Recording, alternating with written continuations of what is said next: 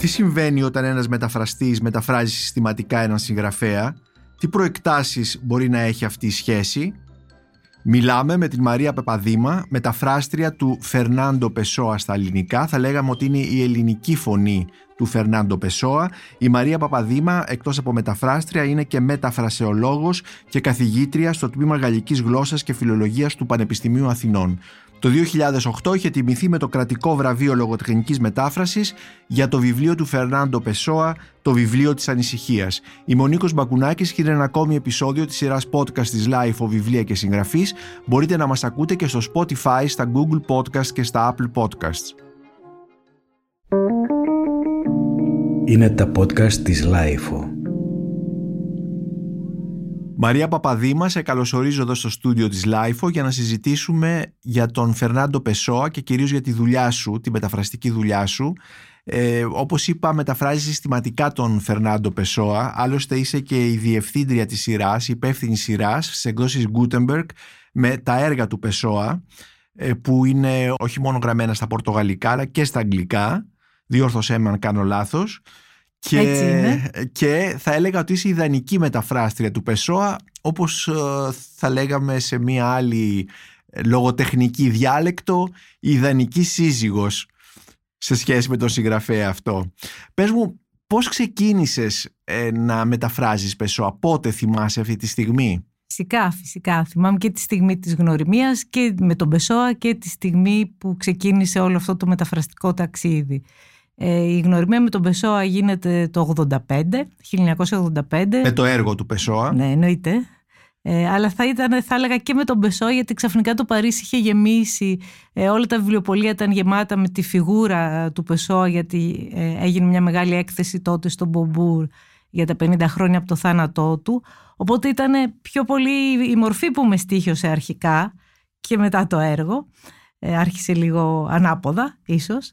Αλλά όχι, είναι... Τι είχε, τι είχε αυτή η μορφή; Ε, ήταν μια μορφή που τελικά κατάλαβα με τα χρόνια ότι ήταν κάτι οικείο που είναι αυτό που μας τον φέρνει κοντά όπως ο Καβάφης και σκεφτόμαστε πολλές φορές ε, υπήρξε και η ταινία με τον Καβάφη Πεσόα, τη συνάντησή του στην πλασματική Δηλαδή μοιάζει μπορούμε να πούμε τον Καβάφη, είναι μια, μια φιγούρα που μοιάζει, που παραπέμπει και στον Καβάφη. Ναι, είναι έτσι μια αυστηρή λιτή μορφή με ένα κουστούμι σκούρο ε, που τον βλέπουμε να περπατάει στο δρόμο και αυτή η μορφή είχε αποτυπωθεί τότε στις εκδόσεις Μπουργκουά που ήταν η γαλλική έκδοση των έργων του και έτσι αυτή η μορφή μου, μου τράβηξε το ενδιαφέρον. Φυσικά η έκθεση και τα πρώτα βιβλία του Πεσό που διάβασα στα γαλλικά. Και αυτή η επιθυμία να μεταφράσω, όχι να μεταφράσω, να διαβάσω Πεσό στο πρωτότυπο, ούτε καν σκεφτόμουν τότε να μεταφράσω εννοείται, ε, ήταν που μου έκανε να μάθω πορτογαλικά, όσο και περίεργο να φαίνεται αυτό. Αλλά έτσι ξεκίνησε αυτή η δηλαδή, ιστορία. Δηλαδή ξεκίνησες ε, ένα συγγραφέας τον οποίο διαβάζεις όχι στη γλώσσα που έχει γράψει, αλλά ούτε στη δική σου γλώσσα, στην ε, μητρική σου γλώσσα, τα ελληνικά, αλλά την διαβάζεις στα γαλλικά, ε, σε οδηγείς στην γλώσσα τους, στα πορτογαλικά και αρχίζεις να μαθαίνεις πορτογαλικά. Ακριβώς. Τα πορτογαλικά είναι εύκολη γλώσσα γιατί έτσι πως την ακούμε φαίνεται μάλλον δύσκολη. Τα πορτογαλικά οπτικά ε, δηλαδή όταν βλέπεις γραμμένη τη γλώσσα είναι εύκολη όταν την ακούς για να την καταλάβεις είναι αρκετά πιο δύσκολη λόγω της προφοράς ενώ είναι μια λατινογενής γλώσσα η προφορά της ακούγεται δεν μοιάζει με τα Ιταλικά, Όχι, ούτε με, τα Ισπανικά. Ναι, δηλαδή, ναι. οι καταλήξεις ε, κάπου υπάρχει έτσι, υπάρχουν όλα αυτά τα ναι. φωνήεντα, τα σύμφωνα που, τα φωνήεντα που τρώγονται, τα σύμφωνα που ακούγονται. Ε, πολλές φορές νομίζει κανείς ότι είναι μια σλαβική γλώσσα. Ναι. Δηλαδή, πολλές φορές το λένε οι άνθρωποι ακούγοντας πορτογαλικά ε, τι είναι αυτό, δεν καταλαβαίνουν ότι είναι λατινογενής. Όπως και να έχει, εγώ ήμουν στο Παρίσι, οπότε ήταν εύκολο να αρχίσω μαθήματα πορτογαλικών. Ναι, άλλωστε και το Παρίσι είναι μια πόλη όπου έχουν κατα... είχαν καταφύγει πολλοί Πορτογάλοι. Βέβαια. Ένα εκατομμύριο είναι μια... ήταν μια από τις μεγαλύτερες κοινότητες ε, μεταναστών οι Πορτογάλοι. Ναι, οι οποίοι εργάζονταν σε οικοδομικά, οικοδομικά διάφορα ναι, ναι, ναι. και όλες οι, οι θηροροί, οι θηροροί στο Παρίσι Πορτογαλίδες. ήταν Πορτογαλίδες ναι. οπότε αρχίζεις να μαθαίνεις Πορτογαλικά για να μεταφράσεις τον Πεσόα δηλαδή ο ε, για να τον διαβάσω, για να, τον διαβάσεις διαβάσω, τον Πεσόα ναι. αυτό γίνεται το 85 η πρώτη μου μετάφραση είναι το 1997 και ειναι για το περιοδικό μετάφραση και είναι η ώρα του διαβόλου. Δηλαδή ξεκινάω με ένα διήγημα ναι. αρχικά. Ναι. Έτσι μπαίνω σιγά σιγά. Ε, το 99 μεταφράζω τη Θαλασσινή Οδή για την ποίηση, το περιοδικό ποίηση. Ε, και από εκεί και πέρα ξεκινάω συστηματικά με τον Εξάντα να μεταφράζω ε, και τα υπόλοιπα έργα, δηλαδή το βιβλίο της ανησυχίας, τα ποίηματα του Άλβαρο Ντεκάμπος ε, και στη συνέχεια ε, συνεχίζω με την Εφέλη για ένα διάστημα και μετά ε, με τις εκδόσεις, με τις εκδόσεις Νεφέλη και στη συνέχεια ε, μετά από πρόσκληση του Γκούτεμπεργκ να, ε, να... Των εκδόσεων Γκούτεμπεργκ. Ναι, να μεταφράσουμε το σύνολο του έργου γίνεται αυτή η σειρά που σήμερα αριθμεί 15 βιβλία. Και θα συνεχίσει βέβαια. Και θα συνεχίσει. Ε, θέλω να μας πεις λίγα πράγματα για τον Πεσόα. Είναι ένας ε, συγγραφέας Πορτογάλος όπως είπαμε που γεννιέται κάπου εκεί στο τέλος του, περίπου στο τέλος του 1888. 1888. Ε, και πεθαίνει το 35, 35, 47 χρονών. Ναι, 47 χρονών. Γιατί πέθανε τόσο νέος; Πέθανε, δεν ξέρουμε ακόμα απόλυτα αν ήταν κολλικός ε, του ύπατος ή παγκρεατίτιδα. Ε, πέθανε μέσα σε μια εβδομάδα, δηλαδή μπήκε στο νοσοκομείο και πεθανε μέσα σε τρει-τέσσερι μέρες. Ήταν αλκοολικός; Ε, έπινε σίγουρα, κάπνιζε επίσης πολύ. Ναι. Ε, ε, δεν τον έχουν δει ποτέ μεθυσμένο οι βιογράφοι του, δηλαδή αναφέρονται σε αυτό ρητά ότι ήταν ένας άνθρωπος που ποτέ δεν τον είδε κανείς το δρόμο μεθυσμένο ή να ναι. μην είναι. Ήταν ένας ε, πάντα αξιοπρεπής αστός, χωρίς... Ε, ε, δεν, δεν μ' αρέσει να τον λέω αλκοολικό γιατί ναι. μ' αρέσει όλη, ξέρω ότι έχει υπάρξει όλη αυτή η εικονογραφία γύρω έτσι και η ναι. μυθολογία γύρω από το ερετικός αλκοολικός δεν ξέρω ναι. τι άλλο ναι. ε, σίγουρα έπινε περισσότερο από, το, από αυτό που θα έλεγε κανείς κανονικό. από το κανονικό. Ε, και... Αλλά δεν ξέρουμε απόλυτα από τι πέθανε. Ναι, να πω ότι ναι. ήταν ακριβώς αυτό που... Ε, έζησε στη Λισαβόνα. Ναι, έζησε στη Λισαβόνα μέχρι τα 7 του χρόνια. Ε, ο πατέρας του πεθαίνει όταν είναι 5 χρονών. Ε, και είναι το πρώτο έτσι, χτύπημα και όχι μόνο συναισθηματικό αλλά και για την οικογένεια γιατί χάνουν την ε, την άνεση που είχαν ε, ως ε, εύποροι άνθρωποι που ζούσαν στο κέντρο της πόλης κλπ. Ε, στη συνέχεια η μητέρα του δηλαδή υποβαθμίζεται και η ζωή τους κατά κάποιο τρόπο. Πεθαίνει ο μικρός του αδερφός επίσης και στη συνέχεια η μητέρα του, και αυτό είναι πολύ σημαντικό, δεν παντρεύεται από προξενιό, ερωτεύεται τον Πορτογάλο πρόξενο στον Τέρμπαν και φεύγει μαζί του και νομίζω ότι εκεί υπάρχει ένα τραύμα στη ζωή του Πεσόα σημαντικό, ότι χάνει ε, στην, είχε χάσει τον πατέρα του, χάνει και την μοναδικότητα της σχέσης με τη μητέρα του.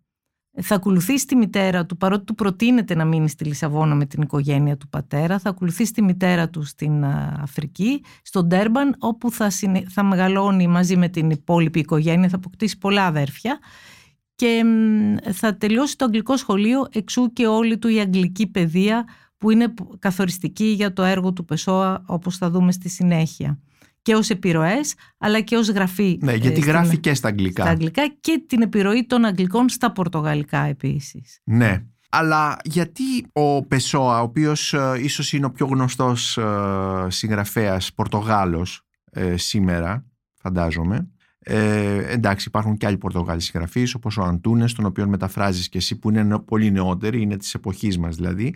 Ε, αλλά ο Πεσόα, εκτός από ένας, ένα συγγραφικό μέγεθος, είναι ταυτόχρονα και ένας συγγραφικός μύθος. Πού οφείλεται αυτή η μυθοποίησή του, Νομίζω κύρια οφείλεται στην ε, ετερονυμία την οποία χρησιμοποιεί κατά κόρον σε αυτό το μοναδικό φαινόμενο στα Ετερονυμία εννοείς ε, ότι γράφει γράμματα. χρησιμοποιώντας ε, άλλες περσόνες, άλλες ναι, ταυτότητες. Αλλά όχι ως ψευδόνυμα. Όχι ως ψευδόνυμα. Δημιουργεί λογοτεχνικές προσωπικότητες τις οποίες όχι, έχει κάνει, έχει, έχουμε βρει 127 διαφορετικά ονόματα, διαφορετικές υπογραφές με τις οποίες έχει γράψει έστω και μια γραμμή ή ένα κείμενο. Τα πιο, ή...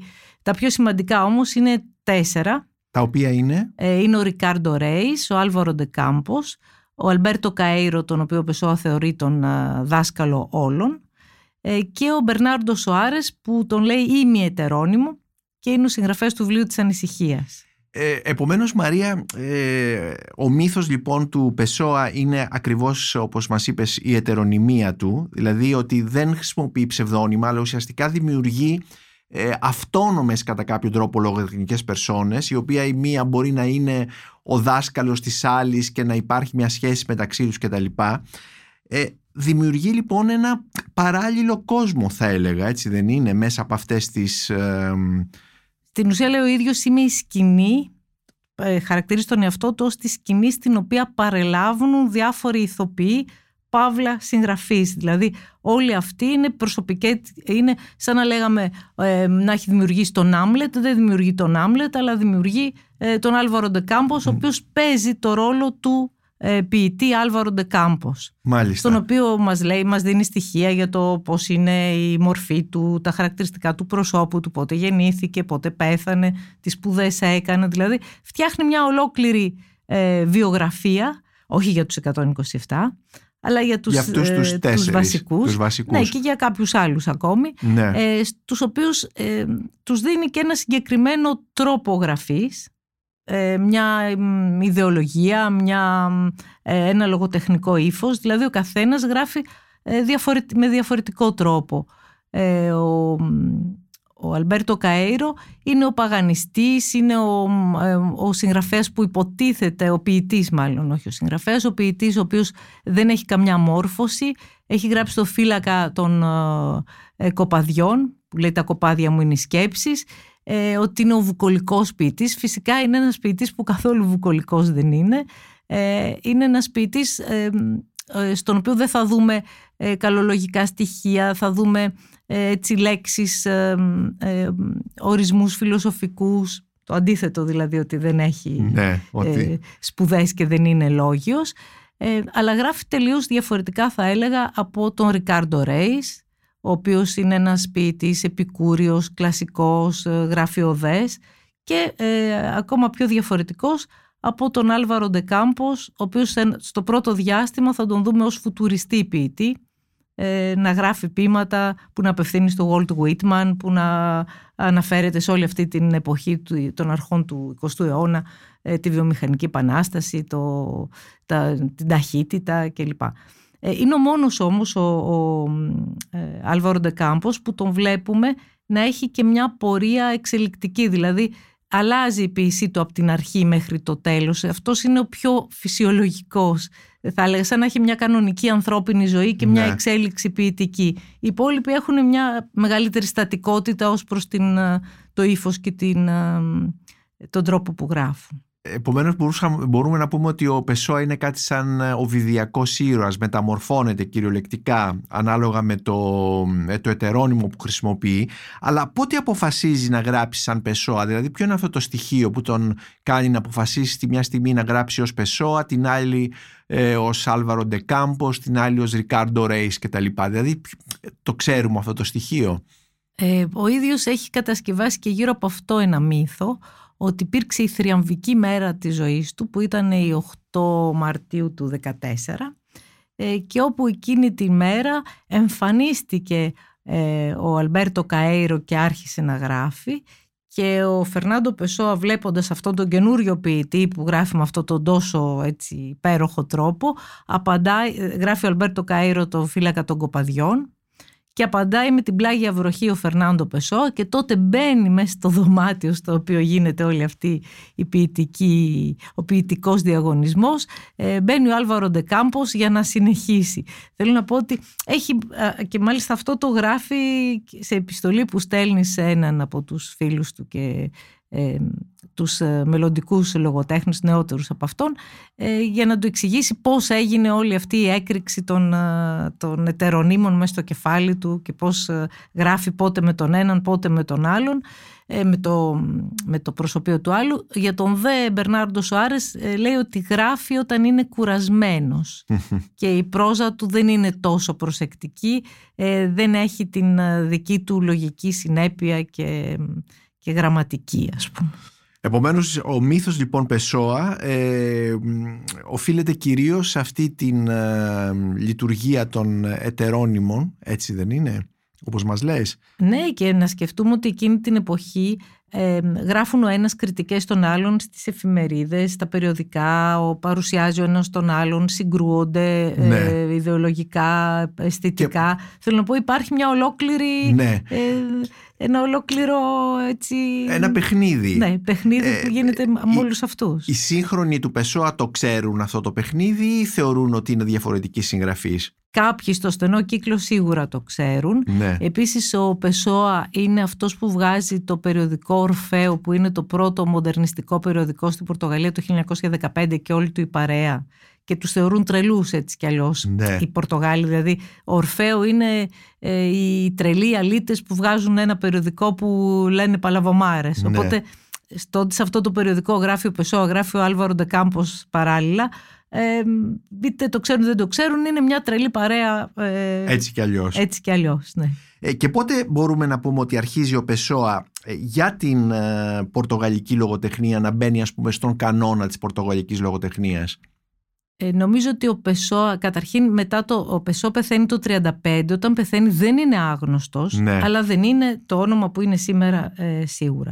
Ήδη από το 42 και είμαστε ακόμα στο καθεστώς του Σαλαζάρ και υπάρχει, Δικτατορία. ναι, ε, δίνεται μια όθηση στην, ε, στο να, εκδίδω, να εκδοθούν τα έργα του που βρέθηκαν στο περίφημο αυτό μπαούλο, τα 26.000 ε, ε, χειρόγραφα. Ε, Αυτό το μπαούλο ήταν ε, Στο σπίτι. στο σπίτι του ναι. και βρέθηκε αρκετά χρόνια μετά το θάνατό του. Όχι, το γνώριζαν αμέσως μετά το θάνατό του, δόθηκε στην ε, Εθνική Βιβλιοθήκη της Πορτογαλίας. Η κληρονόμη του δηλαδή. Απλώς εκεί ε, δεν ξέρουμε, ε, κάποια, κάποιες σελίδες ήταν τακτοποιημένες, γράφανε πάνω σε ποιο ετερόνυμο ανήκουν, Ναι. κάποιες άλλες δεν γράφαν τίποτε, οπότε καταλαβαίνουμε ότι οι επιμελητές βρέθηκαν μπροστά σε ένα χάος, Σε ένα χάος. ε, εγγράφων, τα οποία στην αρχή τακτοποιήθηκαν και ε, χρονολογικά, οπότε ξαναμπερδεύτηκαν. Θέλω να πω υπάρχει μια ολόκληρη ιστορία γύρω από το αρχείο Πεσόα ε, και έκτοτε οι επιμελητές του έργου που ε, ασχολούνται και ξανασυνθέτουν το έργο γιατί στην ουσία το μόνο που είχε εκδοθεί εν ζωή του Πεσόα ήταν κάποια ποίηματα, κάποια αποσπάσματα του βιβλίου της ανησυχίας σε περιοδικά ε, ήταν μόνο η συλλογή μήνυμα. Ναι. Άλλωστε όπως ε, έχεις γράψει ε, υπάρχει ένας πεσοανικός κανόνας ε, που βασικά του στοιχεία είναι το ανολοκλήρωτο και το ανέκδοτο. Ε, μ, οπότε φαντάζομαι ότι σε, αυτή, σε αυτό το μπαούλο με τα, τις 26.000 σελίδες όπως μας είπες ε, τα περισσότερα ήταν ανέκδοτα έτσι όταν... ε, Ναι, ήταν 25.800 ανέκδοτα. ναι. Ο- Οπότε θέλω να πω μετά, η κάθε ομάδα επιμελητών έχει κάνει και διαφορετικές συνθέσεις, όχι μόνο για το βιβλίο Ναι. της ανησυχίας, αλλά ακόμα και για τα ποίηματα ναι. Των διαφόρων ετερονίμων. Ε, μου κάνει εντύπωση αυτό που είπες ότι το 1942 αρχίζει να εκδίδεται ναι, και είναι ο, το καθεστώς Σαλαζάρ, ο Σαλαζάρ δηλαδή, ο δικτάτορας της Πορτογαλίας, ο οποίος ε, έχει δείξει ένα ενδιαφέρον ε, για την έκδοση του Πεσόα.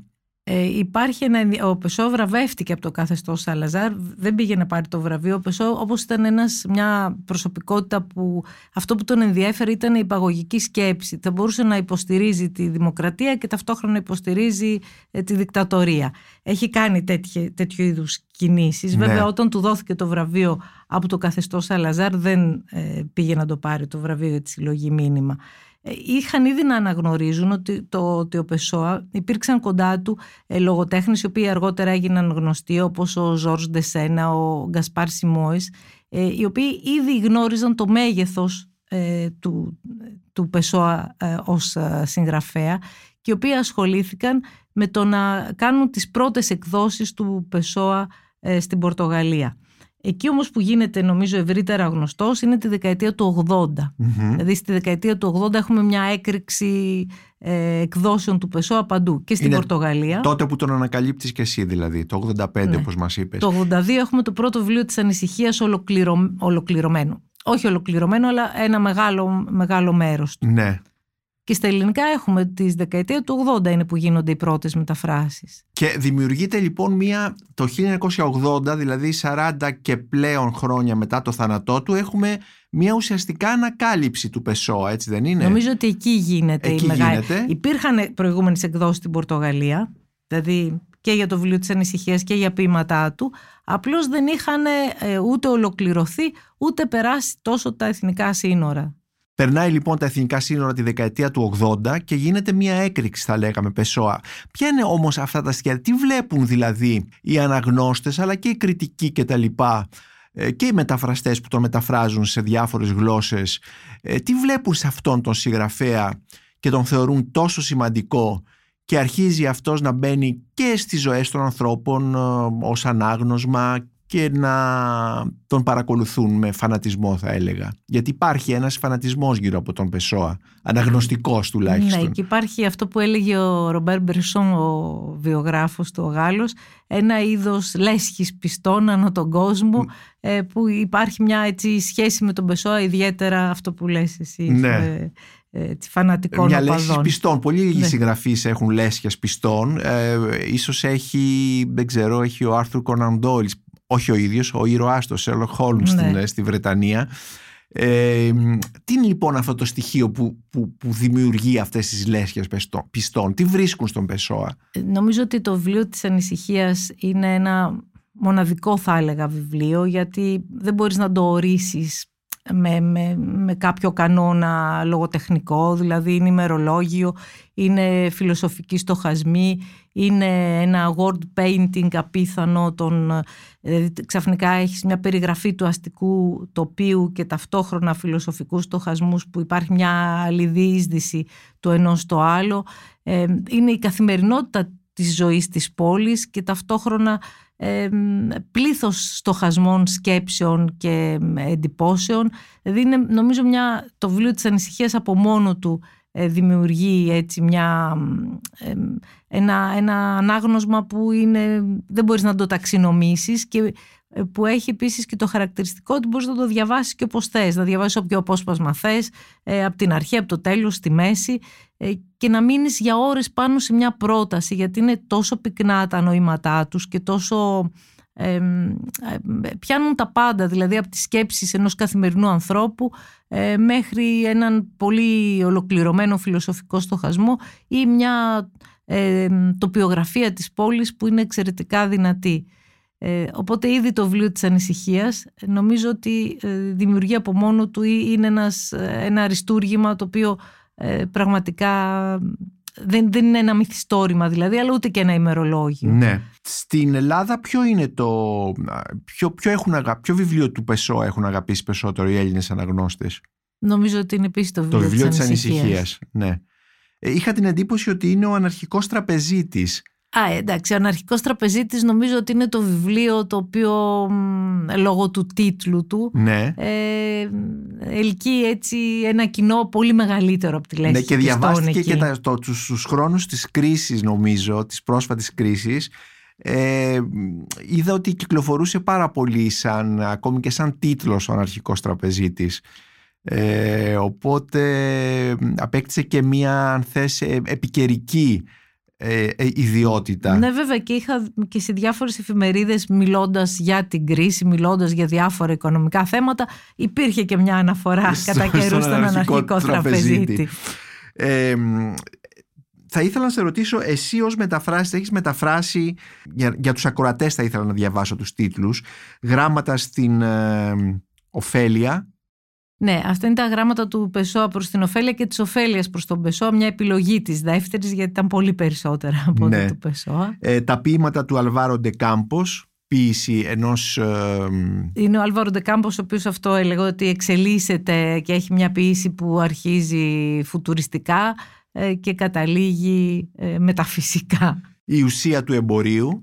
Α, αυτό είναι ένα άλλο κομμάτι του Πεσόα που είναι άγνωστο. Πέρα από τα περιοδικά, τα λογοτεχνικά, είχε βγάλει και ένα περιοδικό για την οικονομία και τη λογιστική. Ήταν ε, λογιστής, το- η δουλειά του ποια όχι, ήταν, όχι, Ο ίδιος όριζε τον εαυτό του ως μεταφραστή Ναι, ή ε, συντάκτη ε, ε, εμπορικής αλληλογραφίας. Ναι. Δηλαδή αυτό που έκανε ε, και γι' αυτό υπάρχει και σύνδεση νομίζω με τον, Καβα- με τον με τον Καβάφη Καβάφη, ως ναι. καθημερινότητα της ζωής τους ως βιοποριστικός τρόπος ύπαρξης είναι ότι ο Πεσό δεν θέλησε καν να γίνει υπάλληλος. Ήταν ένας πρώιμος freelancer. Ναι. Πήγαινε σε διάφορους εμπορικούς οίκους, ε, απαντούσε στα αγγλικά ή στα γαλλικά στην αλληλογραφία τους ή έγραφε εξ αρχής ε, ο ίδιος ε, την αλληλογραφία των, ε, των διαφορών εμπορικών οίκων. Να σκεφτούμε ότι η Λισαβόνα είναι λιμάνι, ότι υπάρχουν πάρα πολλές εισαγωγές, ναυτιλιακά γραφεία στο κέντρο της πόλης. Της πόλης. Και αυτό έκανε όλη τη μέρα. Δηλαδή είχε 5-6 γραφεία στα οποία πήγαινε και έκανε την αλληλογραφία. Και έτσι τους. ζούσε, έτσι βιοποριζόταν. Η, ου- η ουσία του εμπορίου λοιπόν Και έχει κείμενα ενδιαφέροντα για το εμπόριο, έτσι ανατρεπτικά, για το πώς πρέπει να γράφει κανείς την αλληλογραφία την ε, εμπορική. Έχει διάφορα έτσι αστεία. Ε, Και επίσης υπήρξε και διαφημιστής ο Πεσόα. διαφημιστής; Ναι. Έγραψε την πρώτη διαφήμιση για την Coca-Cola στην Πορτογαλία το 26 και τη βούλιαξε. και τη βούλιαξε. δηλαδή τι έκανε ακριβώς; Ε, δηλαδή έγραψε Ποιο ένα ήταν το- σλόγκαν που ήταν πρώτα σε ξαφνιάζει, μετά σε εκστασιάζει. Ναι. Το οποίο εκστασιάζει θεωρήθηκε, είμαστε σε εποχή δικτατορίας, θεωρήθηκε από τον Υπουργό Υγείας ότι ήταν προτροπή ε, σε κάποια ναρκωτική ουσία. Ναι. Και το πλοίο με την Coca-Cola που είχε έρθει ε, δεν δόθηκε άδεια να παραδοθεί και βούλιαξε στο τάγο το, το Στο προϊόν ποτα- ναι. στο ποτάμι και το γραφείο βεβαίως που είχε κάνει όλη αυτή την α, ο εμπορικός οίκος που είχε εισάγει την Coca-Cola βυθίστηκε επίσης. Και αυτός χρεοκόπησε. Και η Coca-Cola πήγε στην Πορτογαλία μετά την επανάσταση των Γαριφάλων. Πρόσφατα δηλαδή. Ε, πρόσφατα όχι, αλλά το Ε, 75. ε, ναι, το 75. Σχεδόν Από το εκείνη- 50 χρόνια μετά. Ναι, ε, περίπου εκείνη την εποχή ήρθε και στην Ελλάδα. Γιατί η Coca-Cola στην Ελλάδα ήρθε στη διάρκεια της δικτατορίας των συνταγματαρχών. Την εισήγαγε ο περίφημος Τόμ Πάπα, ο οποίος ήταν Τα, ναι. ένας είδους οικονομικού παράγοντα, ας πούμε, Αλλινοαμερικάνο Αλλά δηλαδή. στην Πορτογαλία θα εισαγόταν από το 26. Είναι απίστευτο αυτό. Και αυτό το δύστιχο ε, το βρίσκουμε σήμερα σε πάρα πολλές διαφημίσεις αυτού του τύπου το δύστιχο. Ναι. Δηλαδή θεωρείται και ως ε, πρόγονος αυτής της επιτυχημένης, τέλος πάντων αυτού του επιτυχημένου σλόγκαν. Πρώτα λοιπόν σε ξαφνιάζει Ναι. και μετά σε εκστασιάζει. Και ε, τα, τα κιβώτια της Coca-Cola τα ρίξανε μέσα στον ποταμό Τάγο; Ναι, Δηλαδή ο ποταμός Τάγος εκτός από το νερό που βέβαια είχε φαντάζομαι εκείνη πόση την εποχή. εποχή.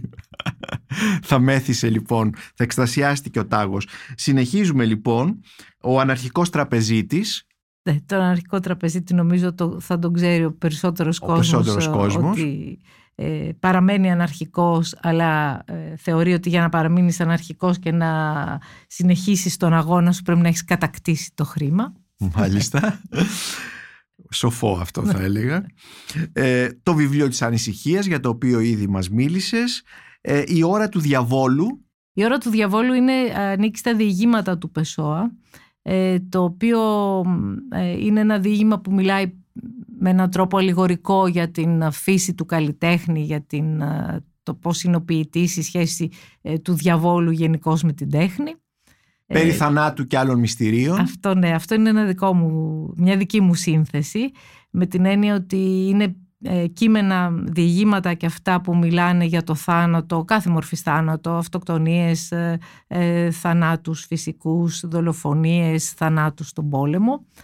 Ε, αλλά υπάρχει μια ιδιαίτερη έτσι, λυρικότητα στον ε, τρόπο που ε, αναφέρεται στο θέμα του θανάτου. Και τις ε, μέρες μας ε, μ, εκδόθηκε ένα παραμύθι θα λέγαμε, ένα διήγημα, παύλα παραμύθι του Πεσόα, ο Διπόρος που είναι ίσως ε, η τελευταία έκδοση στη σειρά μ, Φερνάντο Πεσόα Ναι, που η τελευταία έκδοση. είναι. διευθύνει στις εκδόσεις ε, Gutenberg. Ε, είναι ένα παραμύθι για αναγνώστες ε, που διαβάζουν ε, το site της Lifeo και τα λοιπά ίσως ξέρουν γιατί έχει παρουσιαστεί. Ε, ένα παραμύθι για το ταξίδι έχει ένα, έτσι, μια καβαφική θα λέγαμε Ε, είναι ένα παραμύθι ενηλικίωσης, Ενηλικίωσης. μια μυητική διαδικασία κάποιου που ενώ είναι ε, έφηβος, νέος στο σπίτι του και όλα είναι ε, τέλεια και δεν έχει καμιά, καμιά αγωνία και καμιά ανησυχία, ε, μια μορφή που περνάει στο δρόμο και μια λέξη που του λέει, μια φράση που του λέει, ε, τον κάνει να, να εγκαταλείψει το σπίτι του και να βγει στην αναζήτηση ποιου πράγματος δεν ξέρει δεν ξέρουμε, ακριβώς. ναι. Οπότε τον βλέπουμε ε, να οδηπορεί να οδηπορεί και αυτό ήταν μια δυσκολία να μεταφράσει κανείς αυτό τον τίτλο, ναι. ο οδηπόρος. πώς είναι στα Είναι πορτογαλέζικα; περεγκρίνο που στα... Περε- που σημαίνει και προσκυνητής Ακριβώς, που σημαίνει και προσκυνητής, αλλά ο προσκυνητής δεν θα έχει ιδιαίτερο νόημα γιατί δεν, πάει Ναι. να, δεν έχει, έχει μια θρησκευτική ε, απόχρωση ε, ενώ έχει την έννοια πιο πολύ του, ε, του πλάνητα, αυτού που Ναι, περιπλανείται που βέβαια σε περιπλανιέται. αναζήτηση ε, κάποιου πράγματος ή κάποιου στόχου Ναι. ή κάποιου ανθρώπου. Αναφέρθηκες λοιπόν ε, στον Οδηπόρο και στην ε, μυητική αν θες, το μυητικό υπόβαθρο που Ναι. υπάρχει και αυτό μου δίνει την εφορμή να, να σε ρωτήσω για την σχέση του Πεσόα με τον αποκρυφισμό ε, μ, τη θεοσοφία, τη μαγεία, την ε, αριθμολογία, την αστρολογία. Ε, πώς εξηγείται αυτή η σχέση και πώς διαχέεται μέσα στα βιβλία του; Ήταν μια αναζήτηση που υπάρχει σε όλα τα... Δηλαδή βρίσκουμε πάντα ψήγματα αυτής της ε, σχέσης του Πεσόα με την, με, ε, την αλχημία, με, το, με τον αποκρυφισμό. Επίσης σκεφτόταν μέσα στα σχέδια που είχε ήταν να ανοίξει και γραφείο αστρολογίας και medium. Ναι, είχε, υπήρχε μια έκανε, έντονη... έκανε ο ίδιος ε, πρόβλεπε Έκανε ήτανε- χάρτες αστρολογικούς. Είχε Ναι. κάνει ο- των ετερονίμων του, της Πορτογαλίας. Δηλαδή Τι ζώδιο είναι η Πορτογαλία κατά τον Πεσόα; Υδροχός. Υδροχός Και τι σημαίνει ο υδροχός; Το ζώδιο υδροχός για μια χώρα Δεν το έχω μελετήσει αυτό. Ενώ ο ίδιος τι ζώδιο ήταν; Ε, τι είναι τον Ιούνιο, νομίζω ο καρκίνος. 13 Ιουνίου έχει Ναι γεννηθεί. καρκίνος είναι ναι, ναι, ναι, καρκίνος μάλιστα Οπότε ήθελε να ασκήσει λοιπόν το επάγγελμα του αστρολόγου που, που δεν το άσκησε έτσι δεν είναι; Και θα δεχόταν δηλαδή ανθρώπους και θα τους Ναι. ναι, ναι, Ε, τους- δηλαδή και γενικά του, του άρεσε όλη αυτή η έννοια της μαγείας, της, ε, του αποκρυφισμού κλπ. Ναι. Είχε έρθει ο Κρόουλι αυτός ο μάγος, ο Άγγλος στην ε, Πορτογαλία που τον είχαν εξαφανίσει και που έψαχναν να τον βρουν και γενικά είχε κάνει ένα ολόκληρο έτσι μια performance γύρω από, το, από την εξαφάνιση του Κρόουλι. Στη σειρά αυτή, Πεσόα, Φερνάντο Πεσόα του Γκούτεμπεργκ, υπάρχει το βιβλίο «Ο Λισαβόνα σπίτι μου», το οποίο ουσιαστικά είναι ένα βιβλίο που εσύ το έχεις δημιουργήσει. Έχεις ανθολογήσει δηλαδή κείμενα του Πεσόα, ε, τα οποία ουσιαστικά φτιάχνουν ένα είδος προσωπικού πορτρέτου της Λισαβόνας. Ακριβώς. Η- η- Ο Πεσό είναι τόσο άρρηκτα συνδεδεμένος με τη Λισαβόνα. Επίσης άλλο ένα στοιχείο που τον φέρνει κοντά στον Καβάφη. Ναι. Νομίζω ότι ε, πιο πολύ τέτοια στοιχεία είναι παρά ποιητικής μορφής η σύγκριση που γίνεται με τον Καβάφη και τον Πεσό. Δηλαδή πώς είναι Καβάφης για μας όλους σημαίνει Αλεξάνδρεια. Αλεξάνδρεια. Το ίδιο ο Πεσό δεν, εκτός από την περίοδο που έζησε στον Τέρμπαν ε, δεν έφυγε ποτέ από την Πορτογαλία οπότε δεν συνάντησε ποτέ τον Καβάφη σε κανένα πλοίο. Ε, έμεινε στην Πορτογαλία και ε, έμεινε στη Λισαβόνα συγκεκριμένα. Ήξερε όμως την πίση του, είχε διαβάσει κάτι. Όχι. Ήξερε- Όχι. Ναι, ναι. Δεν νομίζω, δεν έχουμε κανένα τέτοιο ναι, στοιχείο. στοιχείο ναι. Ας πούμε, έχουμε αλληλογραφία του Καβάφη με το Μαρινέτη για παράδειγμα. ναι. Αλλά, ο, του Καβάφη, του Πεσόα και Με- συνάντηση του Καβάφη με το Μαρινέτη. ναι. Αλλά Πεσόα, Καβάφη, συνάντηση δεν, Δεν υπάρχει. δεν υπήρξε όσο και να δυσαρεστήθηκαν οι θεατές αυτής της ταινίας που τους άρεσε αυτή η συνάντηση. ναι. Ε, θέλω να πω ότι Αναφέρεσαι σε ένα του Χαραλαμπόπουλου την ε, ταινία... ένα είδος μυθοπλαστικού Ναι, ντοκιμαντέρ ναι. για τη συνάντηση του Καβάφη με τον Πεσόα Ναι, που είχε βγει πριν από... το 2008 νομίζω, ναι. 8-9. Ναι, εκεί. ναι.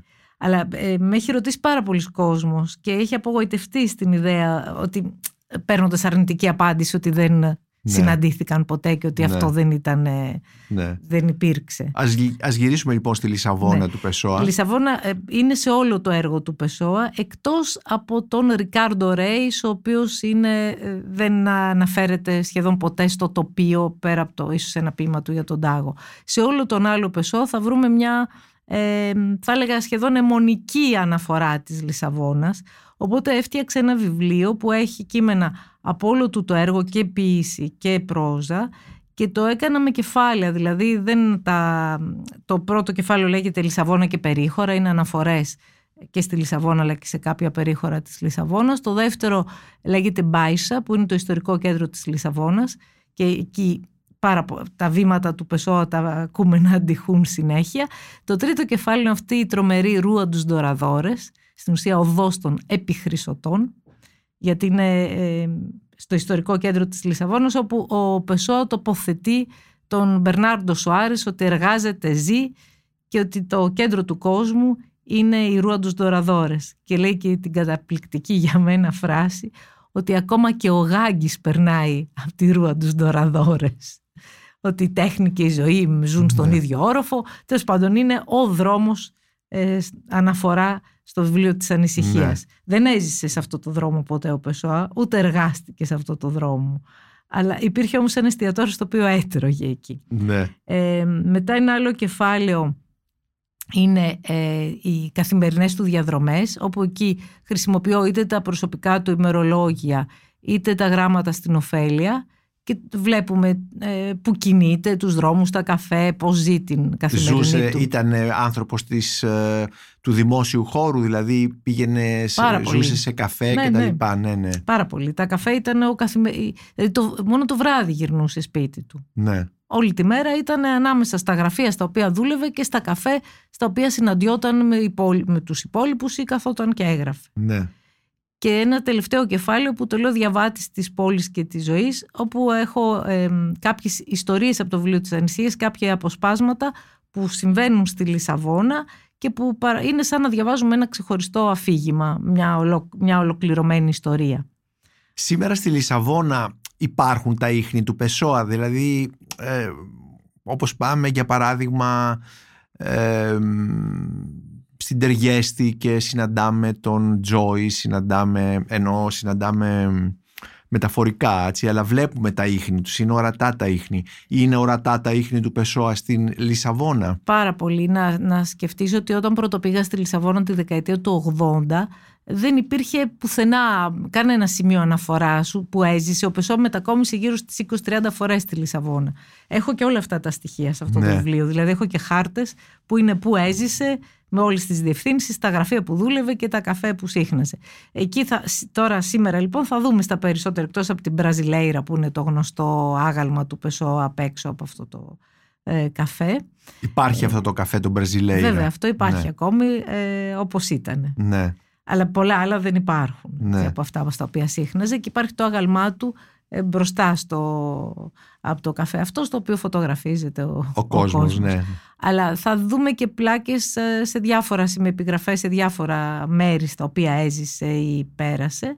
Και επίσης ένα πια είναι ε, έως και δυσάρεστο γιατί έχει γίνει μ, σαν τουριστική ατραξιόν. Δηλαδή θα δείτε πανσιόν που να λέει πανσιόν Πεσόα, εστιατόρια που να λέγονται Πεσόα, διαδρομές που να, να κάνει κανείς διαδρομές ε, τουριστικές ε, με βάση τα μέρη στα οποία έζησε ή σύχναζε ο Πεσόα. Δηλαδή έχει γίνει ε, σοκολατάκια, σελιδοδείχτες, τασάκια, ποδιές, ε, οι διάφορες φράσεις του επειδή προσφέρονται κιόλας γιατί ε, έχουν έτσι μια...